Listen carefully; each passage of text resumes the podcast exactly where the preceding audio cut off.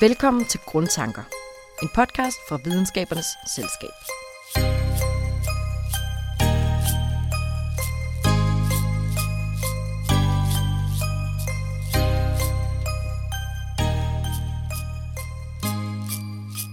De fleste historikere er enige om, at vi mennesker har drukket øl i et sted mellem 8.000 og 12.000 år.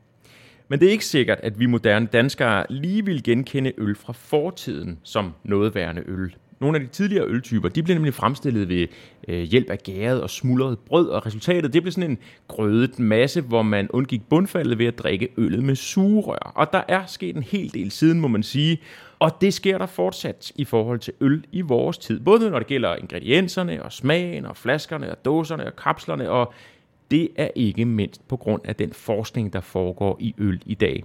Jeg hedder Christoffer Fryg her, og jeg sidder sammen med en her, der ved en hel masse om øl, fordi hun er med til at udvikle øl, nemlig professor Birgitte Skadhauge, der er forskningsdirektør i Carlsberg. Velkommen til dig, Birgitte. Tusind tak for det. Så vi er jo taget på café nu, og hele den her udsendelse handler om øl og alt det, der foregår bag ved øl, og hvordan det også kommer samfundet til gode i virkeligheden på, på mange måder. Øhm, men nu sidder vi hører med en, med en lille øl, som forhåbentlig kommer lige om et øjeblik. Og det er stadigvæk tidligt på dagen, så det er kun en lille øl, hvor, hvor den øl, som vi så får her lige om lidt, som jo er en relativt standard øl, øh, du skal have en blond, jeg skal have en øh, pilsner. Hvor forskellig er den øl på noget, vi ville få for 100 år siden? Jeg tror, du vil finde noget, der matcher ret godt, hvad du kunne få for 100 år siden. Men du vil så sandt også finde nogle typer af øl, som din oldefar slet ikke har drømt om, at de kunne laves på den måde. Altså, Nå, øl. så kommer vores øl. Det var da dejligt. Det var dejligt, Du får et koldt glas, kan jeg se. Tusind tak skal du have. tak. Jeg hælder nu lige fik op jeg, her. Ja, nu fik jeg afbrudt dig. Hold op, en skummer varm. Men vi siger skål i hvert fald. Jamen, skål. Jeg vil sige skål. ah. mm.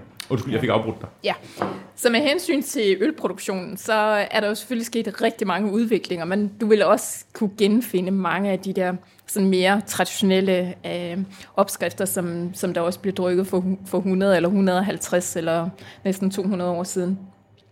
Men ølbrygning som sådan er nok en ret konservativ industri. Øhm, og mange af brygmestre og sådan noget, de, de er ikke så glade for forandringer. Så man kan sige, at i det store hele, så kører brygprocessen mere eller mindre, som den har gjort i mange hundrede år. Så hvad vil den største forskel, tror du, være, hvis vi gik 100 år tilbage? Er det smagen? Er det, er det farven? Er det... Øh... Altså, jeg vil også sige kvaliteten. Altså, den, den er virkelig blevet standardiseret, den er blevet ensartet. Og så har man selvfølgelig fået industrialiseret selve brygprocessen. Og i dag, der er en af de helt store forskelle fra, hvordan man brygger øl tidligere, er hele bæredygtighedsprincippet. Altså, man laver øl selvfølgelig med den mindst mulige input, det vil sige mindst mulig energi, men også mindst mulig vandforbrug. Og man tænker også meget på, hvordan man i det hele taget får frembragt råvarerne, hvem, hvor dyrker man dem hen, logistik, omkostninger og alle de der ting. Så hele det der bæredygtigheds- og sustainability er noget af det, der sådan er kommet til at præge nutidens øl rigtig meget. Og det kommer vi til at høre meget mere om, både omkring hele den videnskabelige baggrund, vi kommer lidt ned i genetikken, ned i biokemien, men også snakker om den historiske del af øllet. Du lytter til Grundtanker, hvor vi i hver episode øh, sammen med en fremtrædende forsker undersøger ting og fænomener, der aldrig var blevet til noget uden de tidligere tiders øh, originale grundtanker. Og i den her episode, der skal vi høre meget mere om, hvordan Birgitte er med til at forske i udviklingen af byg og humle og gær og malt, og hvad det betyder for øl i dag og i fremtiden. Og så skal vi også høre om nogle af de øl, der måske er på vej til at komme. Så jeg tænker, om ikke vi skulle øh, bevæge os ned mod øh, drivhusene og gå derned og snakke om de planter, I har dernede. Og på vejen derned, der tager vi lige en tur i studiet.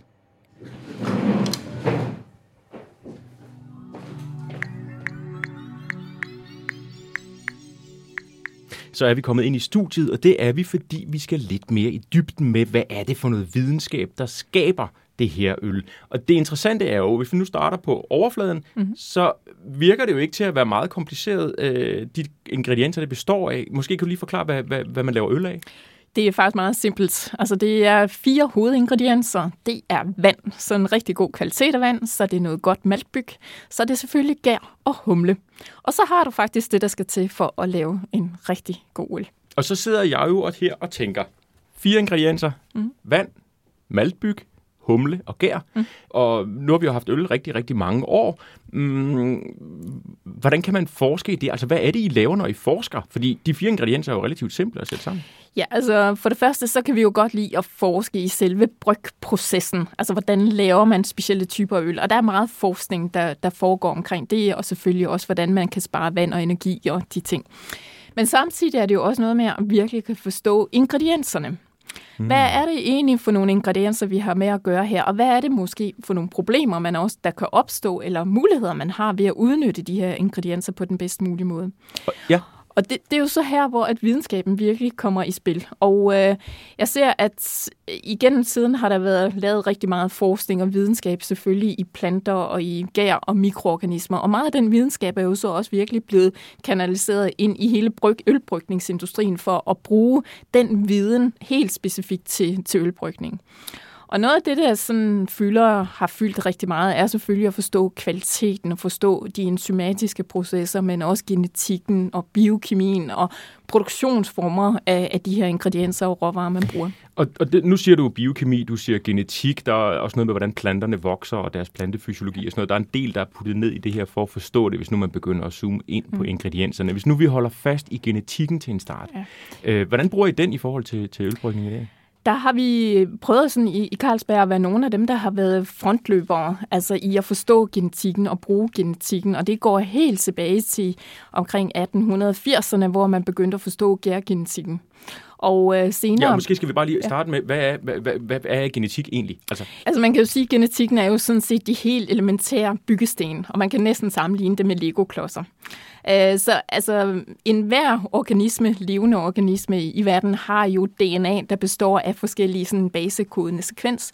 Og den sekvens, den udgør jo øh, små, eller nogle, nogle øh, genstrukturer, der har en eller anden funktion, der så bliver omsat til en speciel funktionalitet i enten planten eller dyret, eller i mikroorganismen. Mm-hmm.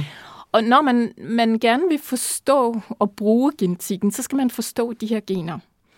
Og for at forstå generne, skal man jo så også helt tilbage faktisk og kende til hele den der kodende sekvens, og der begynder man jo så at kigge på genomstruktur. Altså helt ned i baseparen? Helt, altså helt ned i baseparerne, ja. ja. Og okay. forstå hele genomet og kende alle generne, og det er enormt stort, og det er enormt kompliceret. Altså det er, det er, mange, det er mange milliarder ja det er det. baser. Det, Man skal det. vide, hvilken rækkefølge ja. de sidder i. Det er jo kæmpe arbejde. Det er et meget, meget stort arbejde. Så vi var faktisk en del af sådan et større internationalt konsortium, der var med til at kortlægge hele byggens genom. Og Carlsberg var også tidligere tilbage i 90'erne involveret i at kortlægge det de første gærgenomer. Øh, og det var jo nogle artikler, vi fik ud i, i Nature, og det er vi jo sådan ret stolte af. Og i dag er vi i gang med at kortlægge hele humlens genom som en af de første. Og vi ser de her byggesten som noget, der er helt fundamentalt for den forskning, vi driver. Fordi, ja, hvorfor det? Og det er mere fordi, at vi vil gerne forstå generne, vi vil gerne forstå brygprocessen, men egentlig også, hvad det er for nogle funktionaliteter, nogle af de gener, de har. Og hvordan kan vi redesigne og lave brygprocessen mere effektiv. For eksempel, hvis vi gerne vil have en, øh, en bygtype øh, eller en øl, øltype, hvor vi kan spare øh, energi, så kan man gå ind her og kigge helt specifikke øh, på at finde nogle genetiske varianter, der mangler en speciel enzymaktivitet. Og i det tilfælde her kan det for eksempel være noget, der hedder DMS, eller dimethylsulfid, for at være helt specifik. ja.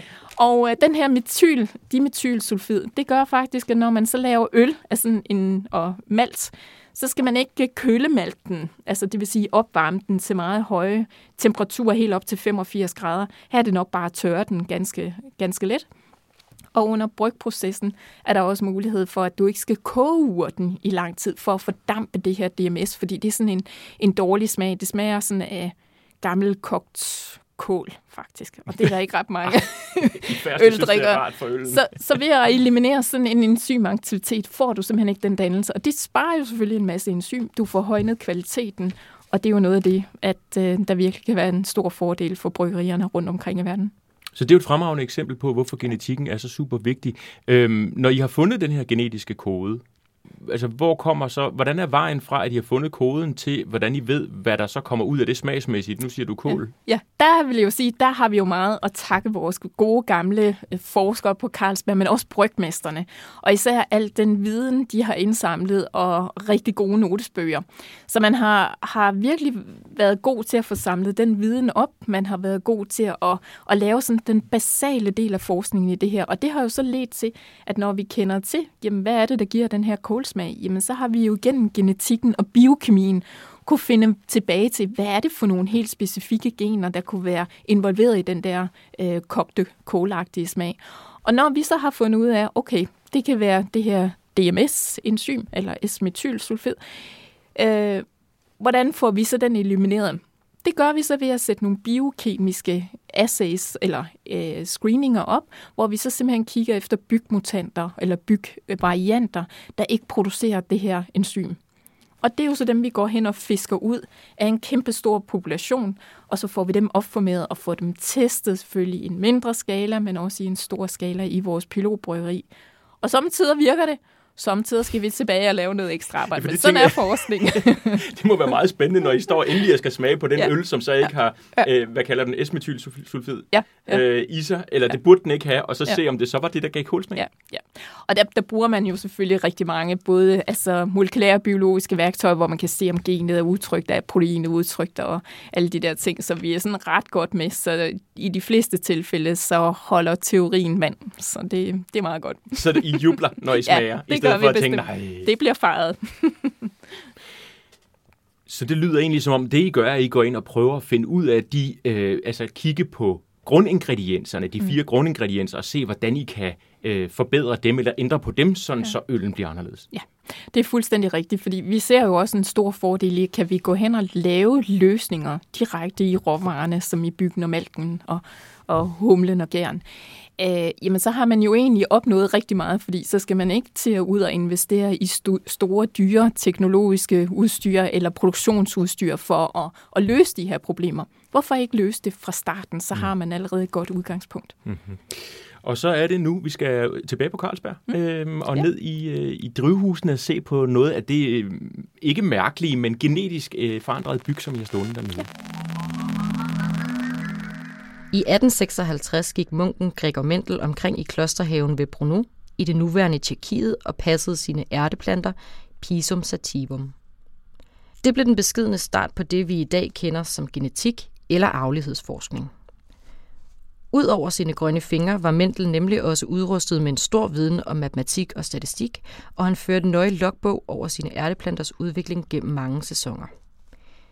Efterhånden var han begyndt at lægge mærke til, at særlige egenskaber ved de forskellige ærteplanter, frøets form, blomstens farve osv., blev nedarvet til planternes efterkommere efter et bestemt mønster, som han brugte flere år og mere end 28.000 planter på at undersøge i detaljer. Mendel udførte en række eksperimenter, hvor han manipulerede planterne, f.eks. gennem podning med andre varianter af ærteblomster, og observerede resultaterne, hvilket førte til den konklusion, at organismerne måtte have to sæt ens gener for hvert enkelt af planternes egenskaber. Et dominerende og et vigende. Gregor Mendel præsenterede sine resultater i 1865, men var temmelig forud for sin tid. Først omkring år 1900 blev Mendels opdagelser genbesøgt og videreudviklet som en spæd begyndelse for den moderne genetiske forskning. Så er vi kommet tilbage på Carlsberg, og rent faktisk så, øh, så er vi kommet ind i et, et, et drivhus, og når jeg sådan, øh, stammer lidt i det, så er det fordi, det er super fedt at være herinde, fordi man får sådan en fornemmelse af, at det er et forskningssted, og, og, og hvad hedder det, og, og, og kornet, jeg vil ikke sige, det, det bølger på marken, for det er jo løgn, men det står i det her super stærke lys i, øh, inde i drivhuset, som jo er hvad, 15 gange 20 meter stort, det vi står i lige her. Og så er der sådan nogle halvanden meter høje øh, øh, kornplanter. Birgitte, måske kan du starte med at beskrive, hvad det er, vi, hvad det er der står herinde. Ja, altså det her, det er jo vores øh, forsknings... Øh, øh, på Forskningscenter har vi jo et drivhus, der er tilknyttet mange af de aktiviteter, vi arbejder i inden for planter. Og især udviklingen og forædlingen af nye typer af planter. Og som du kan se, så fylder byggen jo rigtig, rigtig meget her. Alle de grønne bygplanter, mm. som du kan se, der står tusindvis af. Og det er jo, som du siger, så giver det virkelig sådan et boost af grøn energi, når man kommer herned. Ja, så man bliver altid i glad, altså i rigtig godt humør og bliver glad, når man kommer herned. Øh, vi arbejder med øh, især maltbyg og udviklingen af nye, mere klimatolerante, mere klimavenlige typer af maltbyg. Og øh, vi prøver også at lave nye bygtyper, som øh, giver en bedre smag, giver en bedre holdbarhed, giver mere friskhed til forbrugeren, der skal drikke øllet. Og samtidig prøver vi jo så at lave nogle, nogle sorter, altså kombinere de egenskaber, hvor at man kigger meget på, hvad er det forbrugeren vil have, altså af, af nye kvalitetsegenskaber, men virkelig få det kombineret med vores øh, bæredygtighedsprincipper. Altså hvordan kan man spare energi, hvordan kan man spare vand, men også hvordan kan man designe bygplanter, som ude i naturen giver landmanden, og når han dyrker dem på marken, et højere udbytte, som er mere resistente og mere tolerante over for tørke og varmestress og sågar kuldestress. Fordi vi ser en meget omskiftelig verden mm. lige for tiden med klimaforandringer, og det, man kan sige, det, det er jo ikke kun tørke, det er mere ekstreme vejrforhold, så det er også i nogle områder meget mere regn, øh, og det er mere kulde måske, og i andre områder er det selvfølgelig varme og tørkestress. I mine øjne, der ser de, øh, lad os bare sige, pænt ens ud, alt det her byg. Øh, det er grønt, der er aks på, øh, der er stakke på aksene, de er cirka lige høje. Mm. Du siger virkelig, at det er ikke ens planter, det her? De er overhovedet ikke ens. De er alle sammen forskellige. Så altså, vi laver omkring 15 til 20.000 af de her linjer hver evig eneste år. Og der er måske to... 15 til 20.000? Ja. Og, så er og det en, en linje, det er sådan en potte. Her står der måske potte, ja. 400 ja, potter ja, herinde, eller sådan noget den stil. Mere. Og, øh, og det er jo så baseret på almindelig, god gammeldags krydsbestøvning, hvor man laver en krydsning af to forældre. Og det er jo så nogle af de her egenskaber, som vi gerne vil kombinere. Det kunne for eksempel være, øh, hvor vi gerne vil have en tørketolerance øh, kombineret med en byg, der, der giver en bedre smag, altså en mere frisk smag til øllet. Øh, så vi arbejder med rigtig mange forskellige gener, som vi prøver at få stakket og kombineret i en bygplante.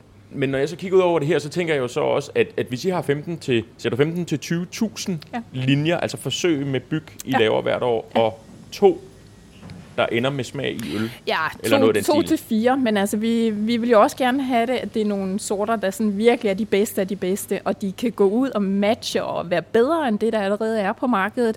Så det skal være konkurrencedygtigt. Ellers så får vi heller ikke nogen landmænd til at, at dyrke det, fordi når de skal vælge, hvad, hvad er det for en sort, de skal så ud på marken, så sidder de og kigger meget på, jamen, mm. hvad er det for nogle for det første udbyttedata, der er på det. Er det noget, der har et højt, stabilt udbytte? Øh, er det også noget, der har en god sygdomsresistens, så de ikke skal ud og sprøjte for meget? Så er der rigtig, rigtig mange parametre, men også, at planterne skal have en tilpas lav højde så man ikke skal ud og vækstregulere og sådan noget. Så det prøver vi at undgå, at, og det er også derfor mange af de bygplanter, du ser her i drivhuset i dag, de er cirka kun halv størrelse i forhold til, hvordan byg så ud tilbage i tiden. Der var de meget, meget højere. Altså så vi er, de, er jo, de er jo en meter 20-30 meter ja, høje, de, de der, de er mere omkring en 90, 80-90 cm okay. faktisk. De står på et bord, ikke? Men, men altså, vi har virkelig fået reduceret højden på planterne, og det giver en bedre stråstyrke. Så når der er vind og regn, så ligger det sig ikke ned ude på marken.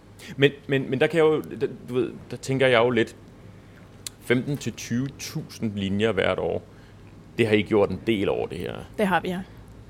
Øhm, jeg så tænker jeg bare, kan, finder I ikke snart det perfekte? Altså, mener, eller hvad? Det tror jeg aldrig, fordi det, tingene ændrer sig jo hele tiden. Altså, du vil gerne have en ny øl, der smager måske lidt anderledes, end, end det, øh, at øh, vores oldefar eller bedstefar, de drak. Altså, og vi prøver hele tiden at forbedre kvaliteten.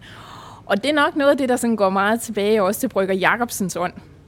Vi er her på Carlsberg Laboratoriet, og han grundlagde Carlsberg Laboratoriet netop med det formål, at man skulle hele tiden hige omkring kvaliteten og forbedre, innovere og forbedre de, de råvarer, de produkter, der kommer ud af Carlsberg. Og det er noget af det, som I virkelig ser resultatet på her i drivhuset.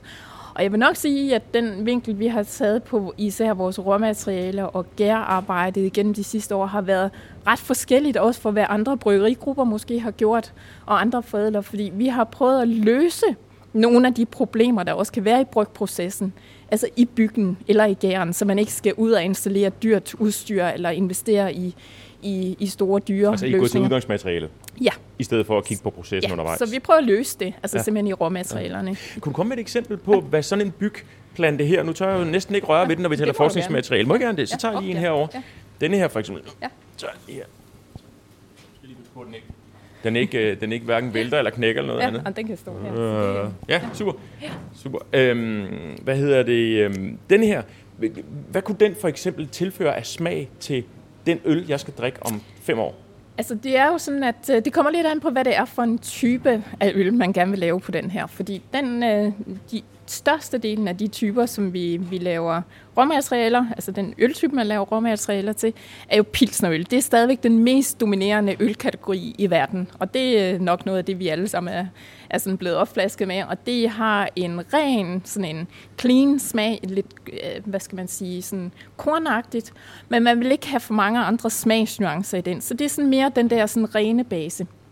Og så vil man jo meget gerne have, at øh, den giver den der gode pilsnerøl, hvor man nemt kan, kan malte den, så den er hurtig til at, at malte i et malteri. Den er også en af dem, der producerer en frygtelig masse enzymer, så man ikke øh, altså kommer i enzymunderskud under selve brygprocessen, fordi enzymerne bliver brugt til at konvertere stivelsen til sukker, og det er jo så det gæren, den skal bruge, når den skal lave alkohol. Så det der med at have så meget sukker, altså fermenterbare sukker, i den her urt, som man får lavet, det er noget af det, der er virkelig en nøgleparameter. Okay. Og, øh, og det vi gør, det er jo, at vi tester alle trinene igennem hele både malknings- og brygprocessen, så man har det mest af det optimale af det optimale. Og den, den type af, af byg, vi så har fokuseret meget på, det er jo højne kvaliteten igennem friskhed. I smagen så I til smagen, slut? Ja. ja. Fordi det er faktisk sådan, at øh, man har igennem ja, århundreder jo haft problemer med, at øl det bliver hurtigt sådan lidt harsk. Altså, og det er fordi, der findes nogle fedtstoffer i, i bygkernen, altså i selve kimen eller i embryonen. Og de der fedtstoffer, når at man laver øl af det, og det sådan kan blive udsat for enten øh, altså over el, øh, elning over lang tid, eller lagring over lang tid, eller at det bliver udsat for, for oxygen, altså for foriltning, så får det den der sådan lidt harske, sådan en, en papirsagtig, papagtig smag. Det lyder nærmest som smør, der står på bordet. Lige præcis. Det er sådan lidt den, den samme ja. mekanisme, okay. der sker. Og det er jo sådan noget af det, altså ølforbrugerne, de, eller øldrikkerne, de hurtigt opdager, at det er ikke særlig attraktivt. Og det er faktisk en proces, der kun tager omkring en uge. Hvis det står ved omkring 30 grader, så har du den der harsningsproces. Her har vi så igen en helt klassisk konventionel forædling fundet og lavet byglinjer, der simpelthen ikke kan nedbryde de der fedtstoffer til de der harskningsprodukter. Øh, så den holder sig frisk fuldstændig som en frisk lavet øl i ja, langt, til lang tid op over et, et års tid, øh, hvor at forbrugerne de jo så ikke får de her oplevelser af, af en mindre god smag. Ikke? Så det vil sige, det er et eksempel på, hvad, hvad byggen har gjort, og hvordan I så ja. har kunne bruge det i forhold til friskhed af, ja. af smagen. Og, og samtidig har vi så også set, det har været sådan en ekstra bonuseffekt ved det her, når man fjerner nogle af de her fedtsyrenedbrydende enzymer så får man faktisk også en øh, øl, der giver et meget bedre skum. Så den har sådan en perfekt, altså virkelig sådan tæt skum. Og når man drikker sådan en, øh, en øl her, så får man sådan noget, der hedder sådan en, en uh, engleringe på sit glas. Så for hver slurk, du tager, så kan du se sådan en lille ring af skum. Og okay, det, det, er det vil noget, man gerne have? Det vil man meget, meget gerne have. Og det er sådan noget, der kvalit- altså garanterer for rigtig god kvalitet. Okay det lyder som om det her med skummet, jeg kan også se, at du smiler, det, det lyder ikke som om, du har været utilfreds med, at det med skummet opstod. Var det så en tilfældighed, eller var det noget, I rent faktisk gik ind og, og selekterede efter? Det var virkelig sådan en bonuseffekt, vi fandt her, fordi vi havde ingen anelse om, at det faktisk havde den der påvirkning. Men jeg tror, vi kender det alle sammen, når vi koger kartofler derhjemme, hvor der sådan, de begynder at boble meget, fordi der er protein, der bliver frigivet under kogeprocessen. Putter man lidt smør eller lidt øh, olie i, jamen så dæmper det hele den der skumdannelse. Og det er faktisk det samme, du oplever i en almindelig øl, at hvis du har det her fedt eller fedtsyre i, jamen så dæmper det også skumdannelsen. Mm. Dem har vi jo så fjernet her. Så det er jo når vi taler øl, det her. Mm. Men det er jo også sådan, at I arbejder med, at de her ting, også den bæredygtige, øh, den bæredygtige del af det, den forskning laver inden for bæredygtighed, øh, energibesparelse osv., men også i forhold til klimaresistente sorter, skal lidt bredere ud end øl. Øh, hvordan hænger det sammen? Ja, altså vi, vi har jo selvfølgelig lært utrolig meget af bygge. Nu har vi arbejdet med bygge i ja, 170 år snart i, her i Carlsberg Regi, og har jo selvfølgelig rigtig mange øh, indsigter i det. Og øh, vi synes jo, at øh, også som tingene forandrer sig med klimaforandringer, med mangel på fødevarer rundt omkring i verden, der er det vigtigt at bruge den viden og den know-how også endnu bredere, øh, for eksempel på andre afgrøder. Og derfor er vi gået lidt bredere ud end kun maltbyg. Vi begynder faktisk også at kigge på sorghum, vi er i på gang noget, på sorghum. Sorghum? Ja. Hvad er og det sorghum? Er, det er sådan en, en afgrøde, også en kornart, der bliver dyrket rigtig meget i Afrika. Det er en C4-plante, så det er en, en der sådan er relativt tørketolerant. Men den har nogle, øh, sådan nogle cyanidgiftstoffer i sig, i sig, så den er ikke så nemt anvendelig til, til fødevareproduktion. Der er nogen, der så har lavet øh, typer af sorghum, der ikke har så meget af det her giftstof. Men vi ser, at siden den er så tørketolerant, og med mange af de teknologier, hvor vi kan gå hen og slå visse enzymer og gener ud, altså ved klassisk øh, fødling, at vi kan forandre sådan en plante til noget, der kunne bruges til brygning i fremtiden. Og smagen er heller ikke helt optimal endnu, så vi, vi vil bruge mange af de trick, vi har brugt til vores mælkbyg igennem tiden, til virkelig at ophøjne og, og forbedre kvaliteten og smagen af sorghum. Og det er jo sådan en afgrøde, der kan dyrkes stort set over hele verden. Så vi ser altså store muligheder i at prøve at kigge på nogle lidt andre typer af afgrøder, for vi har store markeder også i både Asien og i ja, rundt omkring i verden. Og vi vil egentlig meget gerne dele den her viden med resten af samfundet, fordi det er jo ikke kun til ølbrygning, de her ting kan bruges. Det kan også bruges til fødevarer, det kan også bruges til foder til dyr. Men igen vil vi bruge de samme værktøjer og tricks, som vi har brugt til at fødle byggen. Nu, nu har vi hele den der værktøjskasse, og nu skal vi bruge den på nogle andre ting til sådan en meget hurtig domestikering eller forbedring af, af de her typer. Øh, vi har udviklet sådan en helt ny teknologi på Carlsberg, der hedder Find It, som vi er i gang med at få publiceret nu.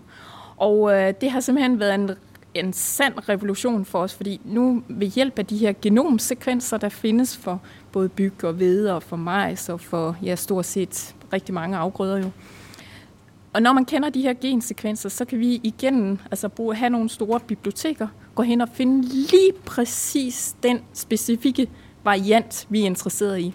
For eksempel det her friskhedsgen, det kan vi lynhurtigt i løbet af en uge, kan vi finde det gen her, altså i en stor population, og så har vi den specifikke genetiske variant, vi vil bruge i vores forædlingsprogram. Og det kan vi gøre i stort set alle levende organismer. Så lige fra majs til mikroorganismer, til byg, til humle, til whatever. Men, men alligevel, laver I, sådan som jeg forstår det, så er det jo ikke GMO, I arbejder med. Nej. Men det her lyder jo meget tæt på GMO. Det er det ikke, fordi det er klassisk fadling. Det er selektion. Man udvælger bare i en stor gruppe, og der har vi nogle snedige værktøjer til meget hurtigt at kunne gå hen og finde den helt... Og det er jo blandt måske en halv million planter i løbet af en uge, du kan finde den helt unikke øh, mutant eller genetiske variant, altså, du så I fører ikke generne ind i virkeligheden? Nej. Altså, det, generne skal være der på forhånd, ja. og så skal I, skal, kan I trække dem ud af det, men ja. I har et kæmpestort datamateriale ja. på måske en halv million planter, og derfor kan I gøre det? Lige præcis, ja. Og der kan man jo selvfølgelig bruge, hvad der er i genbanker, hvor man kan screene dem. Man kan også lave, altså man kan inducere med for eksempel sådan noget, der hedder natriumacid, eller andre ting, hvor man får lavet små punktmutationer i genomet.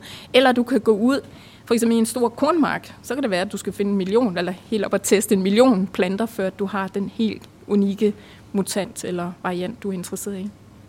Så det er bare et spørgsmål om, hvor mange du, du skal nok finde selve den genetiske variant, du er interesseret i. Det er bare et spørgsmål om, hvor mange du vil screene, og hvor, hvor sjældent den er. Ikke? Ja. Så altså, det er virkelig noget af det, der, det er jo en, hvad kan man sige, en alternativ til GMO og CRISPR-teknologien og alle de andre teknologier, som jo findes i dag. Men altså som bryggeri har vi nok taget den beslutning, at vi har fundet nogle helt andre veje, hvor vi kan gøre det klassisk og traditionelt. Og det vil vores forbrugere bare hellere have. ja, fordi det er jo nemlig det næste spørgsmål. Det er der, hvor man tænker, jamen hvorfor gør alt det arbejde, hvis I virkelig kan lave det øh, teknisk? Altså hvis ja. I teknisk kan putte de gener ind, så behøver I ikke screen. Nu har I så fundet en metode til at gøre det rigtig ja. smart. Ja. Men stadigvæk kan man sige, hvis I selv puttede generne ind, så ville I jo kunne gøre det hurtigere, bedre og mere sikkert. Ja, men på den anden side, der er ikke behov for det, fordi det her det er faktisk hurtigere end CRISPR-teknologien, fordi her skal man ikke ind og lave en transformation, altså lave øh, selve GMO-processen og lave det der genetiske kort. Her er det bare at screene, og når vi har de her biblioteker, jamen, så kan vi gå ud og finde lige præcis den, vi er interesseret i. Jo, men, men er det alene på baggrund af, hvad forbrugerne efterspørger? Ja, det okay. er det i en stor grad af det, vi gør. Altså, vi kan jo se, at der er kæmpe store muligheder i CRISPR-teknologien, og vi forstår udmærket, at der er mange industrier, der er meget interesserede i at bruge den. Vi har så bare fundet nogle andre veje, fordi vi har haft behov for det, fordi vores, øh, vores forbrugere ikke rigtig har accepteret den mm. teknologi endnu. Det kommer nok en dag, men øh, lige nu er vi meget, meget glade for, at vi har det her værktøj i hånden.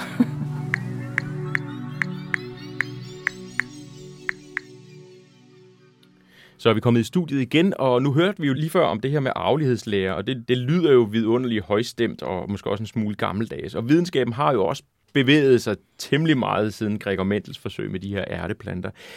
Din forskning, mm. lad os prøve at zoome ind på den, fordi hvad er det for nogle videnskabelige skuldre, sådan historisk set, den står på, for at du kan udføre det, som du nu engang bruger stort set alle dine vågne timer på, nemlig at, at, at, at udvikle øl. Hvad er det for nogle skuldre, du står ovenpå? Altså, det er jo nogle meget, meget store og brede skuldre, fordi det er jo nogle helt fantastiske pionerer, der har været, øh, som har været forgangsmænd for mange mm. øh, af de opdagelser og, og de, det forskningsarbejde, vi laver i dag. Og jeg tror nok, jeg vil pege på en der, øh, af vores professorer i Carlsberg, der hedder Øjvind Vinge. Han var professor i Carlsberg-laboratoriet, og han bliver faktisk for, altså, rundt omkring i verden betegnet som father, the father of genetics. Okay. Han var en af de første pionerer inden for alt det her med genetik og arvelighedslære, selvfølgelig fuldt i, i fodsporene af Mendel, men øh, han begyndte virkelig at bruge det meget dedikeret. Han begyndte faktisk at forædle og, og krydse alt, hvad han kunne finde ud af, og det var lige fra byg, det var humle, det var gær. Han var den første, der fandt ud af, hvordan man kunne krydse to øh, gærstammer og få en helt ny øh, kombination ud i, i sådan en, et øh, gærafkom. Han var også meget glad for at krydse, altså lave forædlingsarbejde på hunde og på heste og på okay, det sågar gubi, gubifisk. Altså han, han lavede sådan en hel kollektion af gubifisk, som han brugte som sådan et modelstudie. Og han er måske ikke en af dem, der sådan er særlig kendt, men hold op, hvor har jeg stor respekt, øh, respekt for altså al den viden, han fik frembragt, og meget af alt det, han lavede, det er virkelig grundlaget for alt det, vi laver i dag. Ja, hvordan det? Altså han begyndte jo virkelig at forstå det her med gener. Han begyndte at forstå, jamen, hvad, hvad sker der, når man laver krydsningsafkom, og hvad betyder det, når man forædler humle? Det er måske mere kompliceret end byg, som jo er sådan en dipludet plante. En humle kan have mange forskellige, altså det kan være en hexaplud, den kan have rigtig mange forskellige typer altså af kromosomtal. Og, ja, men ja, mange gange det samme gen ja, i virkeligheden. Ja, lige præcis, så det er kopieret flere gange. Og det gør det jo meget, meget komplekst. Men øh, han begyndte virkelig at forstå det her, så vores gærgenetik, vores byggenetik og, og også humlegenetikken, der har han virkelig været en sand pioner i det, han, han forestod dengang. Ja, det er jo på trods af, at på det tidspunkt her har man jo ikke man har været bekendt med, at der var noget, der hed, mm, det, der var noget, der hed DNA. Det er sådan, ja. vi starten af 1900-tallet, det er ja. ikke rigtig sådan noget 1910-20 stykker. Ja. Der ved man jo ikke, at der findes noget, der hedder DNA-DNA, og Nej. hvad det gør. Vi, men vi ved, der er et stof, der hedder noget, der ligger i cellerne, men vi ved faktisk ikke, det er Nej. det, der har øh, de, de afmæssige øh, egenskaber. Så han må være ret, ret meget ud, forud for sin tid. Det var han også, og han begyndte begyndte jo selvfølgelig at kigge meget, også ligesom Mendel han gjorde, på de der selektionskriterier, altså hvor han kunne se, hvordan tingene de spaltede ud, og begyndte at få det korreleret, også med biokemiske analyser. Øh, for på det tidspunkt, hvor han, han startede, jeg tror det var tilbage i omkring 1910-20 stykker i Carlsberg, og øh, der begyndte han jo så at kombinere det meget med de der mere biokemiske analyser, som Johan Keldahl han også lavede omkring protein og stivelse og sådan noget. Som også kommer fra Carlsberg. Ja, og som, ja, lige præcis. Og der begyndte han jo så at kollere mange af de her genetiske studier, også med den biokemiske studie. Og så begyndte der jo lige pludselig at komme noget mening altså i de her genetiske studier, fordi så kunne man koble det til nogle specielle egenskaber. Og der, der har han jo været en af dem, der har været rigtig god til at gå ind og se, jamen, hvis man gerne vil have et lavere proteinindhold, for eksempel i, i en byg på det tidspunkt, fordi der havde man meget højt proteinindhold, jamen hvad er det så for nogle selektionskriterier, og hvordan kunne han genetisk og biokemisk følge de ting? Så det var sådan set op opstarten til rigtig meget af, af den måde, man driver moderne planteforædling på i dag. Man, man kombinerer en masse discipliner, og så prøver at få selekteret og få udvalgt og få fundet nålen i høstakken. Og det starter han sådan set med. Ja. ja. Øhm, og nu er der jo rigtig mange skuldre, du kan stå på, vil jeg sige. Ikke? Fordi hvis vi både taler biokemi og genetik og, og øh, hvad hedder sådan noget, plantefysiologi, så vil der være rigtig mange, der kunne fremdrages her. Øhm, nu, nu fremdrager du nogle her. Jeg tænker på, at det er nogle mennesker, der har gjort noget. Mm. Men der er jo også nogle teknologiske metoder, ja som man måske skulle kigge på? Er der nogen, du kunne fremdrage der, hvor man siger, jamen uden det her, så havde vi simpelthen ikke stået der, hvor vi står i dag? Ja, altså jeg, jeg tror nok også en af de, de teknologiske metoder, og nu er det igen meget afspejlet i, hvordan vi driver vores forædling og hvordan vi udvikler, det er faktisk det her med at, at finde genetiske varianter. Og det var et arbejde, der, der også startede helt tilbage under Dieter von Wettstein i Carlsberg-laboratoriet, og det går tilbage i omkring 70'erne, mm-hmm. hvor han begyndte at, at finde genetiske varianter, og hvordan man udvalgte dem og brugte dem i forædlingen. Og det er for eksempel meget af det, vi, vi bygger meget, meget videre på. Vi har så moderniseret det. Vi er begyndt at bruge robotter. Vi er begyndt at bruge selvfølgelig genomsekvenser og gener og få alle de der ting kort sammen, så man kan gøre det ekstremt hurtigt med masser, altså tusindvis af screeninger meget, meget, på meget kort tid. Men han var, var med til at, at for eksempel at få kortlagt hele den her flavonoid pathway, altså hvor han simpelthen fandt, Som er hvad?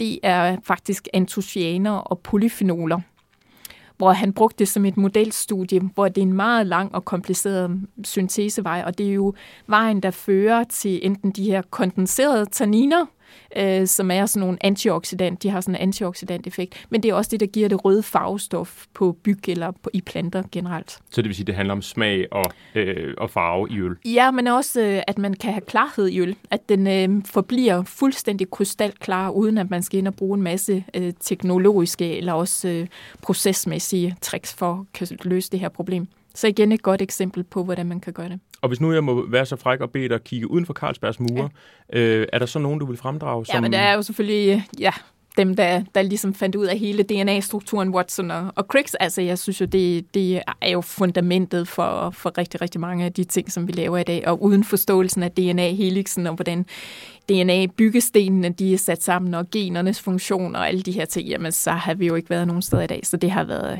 helt, helt fundamentalt. Mm. Og hvis vi kommer lidt tættere på vores egen tid, så er der jo også nogle, sket nogle, nogle, øh, nogle sekventeringsmæssige, altså nogle genmæssige gennembrud, kan man sige, til at forstå øh, generne. Hvordan, hva, hvordan hænger det sammen? Altså det er jo noget af det, vi bruger utrolig målrettet den dag i dag i vores udvikling af nye gærstammer, men også nye bygtyper og sågar altså humletyper. Fordi ved nu at have den her, man kan sige, at hele genomsekvensen, det er som at have en telefonbog, men hvordan bruger man den her telefonbog mm. til noget, der er målrettet? Hvordan finder man ud af at, at få fundet lige præcis den, den man nu vil, vil have fat på her? Øh, og, og der vil jeg sige, at øh, gensekvenserne og generne er noget af det, vi bruger utrolig meget i vores daglige arbejde i at udvikle nye, mere klimatolerante bygtyper. Og der skæver vi jo selvfølgelig rigtig meget til, er der nogle eksempler fra andre afgrøder, for eksempel? Mm. Det kunne være fra ris, eller det kunne være fra majs, eller fra ved. Kan man bruge det også i udvikling af mere klimatolerante typer af, af byg det, til maltningsbrug? Og i den sammenhæng, der har vi jo her for nylig, og for et par år siden, startet et større samarbejde sammen med Eske Villerslev. Og det lyder måske lidt vildt, men man går helt tilbage til forhistoriske ris prøver, der bliver udtaget i, i øhm, søerne. Altså, der har været sådan omkring risområderne i Kina, hvor man har taget sådan nogle dybde prøver, og så har man alle de her sådan borprøver, man så analyserer for DNA. Og der håber vi jo ved at få genomstrukturen for nogle af de risplanter, der måske ligger ja, mange tusind, otte tusind år tilbage i tiden, mm-hmm kan se noget omkring, hvordan er klimaforandringerne, hvordan har de udviklet planterne igennem tiden. Og kan man lære noget af hele den øh, altså udvikling, der har været af planteudviklingen under de her øh, mere specielle øh, klimaforhold, er det nogle egenskaber, man kan reintroducere i nutidens kornsorter. Ikke kun i ris, men den samme viden, hvad man kunne bruge både til ja, byg eller til hvede eller til andre afgrøder. Og det er sådan et ret åbent forskningssamarbejde, vi har med Eske Villerslev, selvfølgelig fra Københavns Universitet, men også med Cambridge og med forskere i Kina. Så det er meget, meget spændende øh, type af forskning, og det giver os en helt ny vinkel på, hvordan vi kan bruge de her genomsekvenser og gener til at lave noget nyt.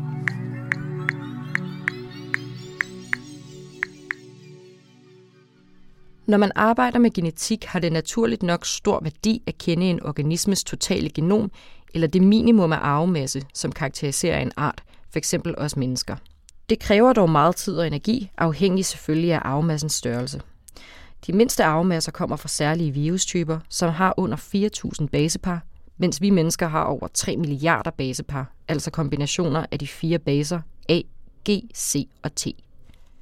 Den første kortlægning af et fuldt genom for en kompleks organisme skete med bakteriegenomet for Haemophilus influenzae i 1995. Den har omkring 1,9 millioner basepar. Nummer to blev et gærgenom på 12 millioner basepar i 1996, og siden er fulgt en række andre organismer, både planter, svampe og dyr. Menneskets næsten komplette genom blev præsenteret i år 2000 efter en kolossal beregningsindsats med store computere og mange involverede forskere. Der manglede dog stadig nogle dele af referencegenomet, så man arbejdede ufortrødent videre og kunne i 2003 så offentliggøre den helt færdige version. Den var dog heller ikke mere færdig, end at der stadig manglede nogle detaljer fra de cirka 8% af genomet, som man simpelthen ikke kunne afkode med teknologien fra tiden omkring år 2000. Præcis i år, 2021, har en lille gruppe forskere kværnet data en gang til og analyseret de sekvenser, som man tidligere havde meget vanskeligt ved at afkode. Og nu skulle det faktisk være lykkedes at lave en fuldstændig 100% sekventering af det menneskelige genom. Der er dog stadig en hel masse, vi ikke ved, og genomet er kun en lille del af vores fulde forståelse af biologiske organismers opførsel og udvikling. Hvor skal vi hen nu, Birgitte? Nu skal vi ind i vores pilotbryggeri, og det er jo herinde, hvor at vi får testet, og hvor vi virkelig får afprøvet vores nye bygtyper, vores nye gærstammer, og i det hele taget nye opskrifter, som bliver til nye produkter i Carlsberg. Så kom ind for. Ja, tak.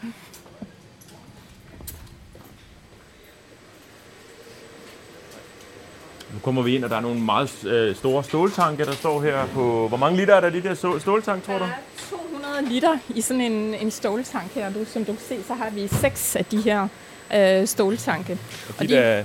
og det er sådan nogle mæskekedler, øh, som man kalder det. Og det er jo sådan et, øh, et mindre pilotbryggeri, hvor man kan teste omkring 40 kilo malt af gangen, der bliver brugt til sådan et bryg her. Og så kan man så få omkring to, de her 200 liter øl ud øh, efter sådan en brygproces, hvor det er blevet brugt. Så der er masser af rør, der kører rundt her, og øh, ja, der er faktisk rør over det hele, synes jeg, sådan nogle stålrør, som man, ja. Ja. Som det, her, det her ligner næsten industri, altså hvis du forstår, ja, hvad jeg mener. Ikke? Altså her får man fornemmelsen af, at det her det skal være styrede processer, der foregår ja. herinde. Det er fuldstændig rigtigt, fordi det her det er jo bare en lille mikroskala af, hvordan et stort industrielt bryggeri, et moderne bryggeri, det kører i dag. Og det er jo ret vigtigt, at vi kan få de her nye ingredienser og, og typer af ja, både vores råvarer, men også vores gærtyper, at de kan fungere i sådan en industrialiseret brygproces, som, som det er i dag. Fordi her er der ikke noget plads til, at man sådan håndbærer tingene igennem processen. Altså det skal virkelig kunne køre i en uh, fuldstændig funktionsdygtig proces, uh, som i et bryggeri. Så det vil sige, det, det, det, det, øh, hvad hedder det, det byg, vi så derovre, det, det, der bliver valgt ud, ender på et eller andet. De to linjer, de få, ganske få ja, udvalgte to til fire til, linjer, ja. Ja, to ja. til fire linjer. De, ja. får, de får så lov til at ende herover og så laver man øh, bryg ja. på det. Ja, det gør øhm, det. Nu snakkede du om, I laver de her, det her forædlingsprocesser i forhold til, til, til byggen. Ja. Gør I også det med gæren? Altså laver I ja. gensekventering på samme måde? Ja. Og, øh, og, og laver det går, Vi var nogle af dem, der var først i at sekventere gæren øh, for første gang, og det går helt tilbage til 1994 øh, hvor en af de første, altså sådan gærkromosomer, de bliver fuldt sekventeret her på, på Carlsberg. Ja. Og vi var en del af sådan et internationalt konsortium på det tidspunkt, og fik det også anerkendt i Nature. Og nu i 2017 har vi så fået byggenomet, også en del af, hvor vi var en af de drivende kræfter i et stort internationalt samarbejde, og for hele byggenomet øh, knækket og få det publiceret i Nature. Og nu er vi så i gang med humlen, og øh, vi håber, at øh, til næste år, der er vi klar med at forhåbentlig også kan få den ud i et godt anerkendt tidsskrift. Men der lyder det så som om, at nu har, øh, nu har vi taget øh, byggen derover, vi har gjort en masse ting ved den, vi har puttet den ind i nogle tanke her, vi har puttet gær ved og, og humle ved, og hvor langt er vi så fra, at jeg kan drikke det? Det er meget tæt på. Du kan faktisk drikke, øh, du kan drikke urten. Og jeg tror godt, vi kan lokke øh, en af vores brygmester til, at I kunne få lov at smage noget direkte fra hanen øh, hvis I har lyst til Meget det. gerne. Det er super fedt. ja.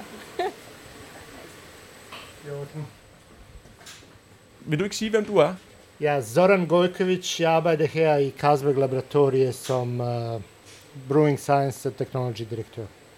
Og hvad skal vi ja. smage? Vi skal smage nogle helt, helt specielt øl, som vi har udviklet på vedebase. Så det er lidt speciel stil. Det hele brudt lager som uh, helt, helt uh, ny udvikling her, og jeg håber, du kan lide det. Jeg er sindssygt spændt. Altså, du står foran, nu står vi så foran en lidt mindre øh, ståltank, og du har fundet en, en særlig hemmelig nøgle, der gør, at du kan åbne. Det her er 50 liter tank, som vi laver eksperiment. Uh, brughuset 200 liter, og så har vi så fire tanker. Så vi kan samle inde og eksperimentere. Og det, så det er det. det Vaskes lidt først. Og så har vi okay, det her lille glas. Men det er okay. Ah. Du kan se, det skummer, skummer rigtig, rigtig meget, fordi det er hvedeøl. Uh, og skum er rigtig stabil. Så jeg tager det rigtig langsomt. Der er masser af skum der, hva'? Det her er I mean, med skummet øl, du, du kan se det, ikke? Se hvor stabil er det. I mean. Og du vet godt, at skum, dyreste del af øl er skum. Fordi det bedste aroma og det hele er her faktisk. Lige i toppen. Det er nogle mennesker, der kan ikke lide skum. Det kan jeg ikke forstå. Men det var lidt men... uh, Hvis du godt kan lide Så. skum, så er der i hvert fald, øh, så er du glad her. Men det, du, du kan se, det er også nok, nok øl. Ja, der er øl i bunden, men, og den, øh, den øl, der er her, den er jo... Øh, jeg synes ikke helt... Jeg, jeg vil ikke øh, sige, at den lignede sådan en almindelig standardøl. Altså, den er, Nej, den er mere det- grumset, og den er mere... Den har en anden farve, den er mere, Det er- mere det grønlig, vil direkte- jeg sige. Det er direkte fra tank, så det er ikke færdigt. Det skal, det skal filtreres, det skal stabiliseres, det skal masse arbejde. Men uh, mest frisk øl, du kan få. Det dufter også friskt, vil jeg sige. Er det positivt eller negativt? Fordi Mm, er du galt, er meget frugt i? Den smager meget frugt. forhåbentlig, forhåbentlig, Birgitte, du kan også smage nu. Uh, Og Du, kan- ja, du, kan- du kan jo så smage, Birgitte, også. og det her er faktisk god lager, god, god lagerøl. Du aldrig siger, det er for sødt, det er for bitter, det er for alkoholisk, det er for maltet. Det bare at sige, mm, det hele passer. Det er harmoni. Tusind tak, fordi vi fik lov til at smage den her øl. Det er jo virkelig spændende at prøve at se, hvordan man kan lave noget, der måske er anderledes end det sædvanlige øl, vi er vant til at drikke. Og det er det her virkelig. Øh, tusind tak skal du have. Og så skal vi en tur i studiet igen.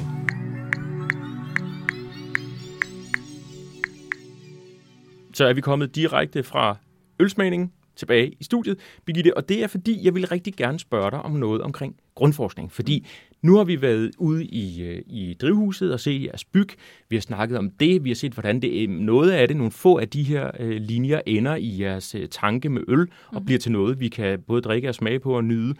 Øhm, det lyder jo rigtig, rigtig målrettet. Men med grundforskning, der er det jo sådan, at der ikke nødvendigvis er et mål. Det er nysgerrighed, der driver værket, og man undersøger egentlig sin omverden øh, mere end at have et specifikt formål. Men nu synes jeg jo, jeg har hørt rigtig meget omkring formål øh, gennem den her episode af, af podcasten øh, Grundtanker. Så hvor ligger grundforskning henne hos jer?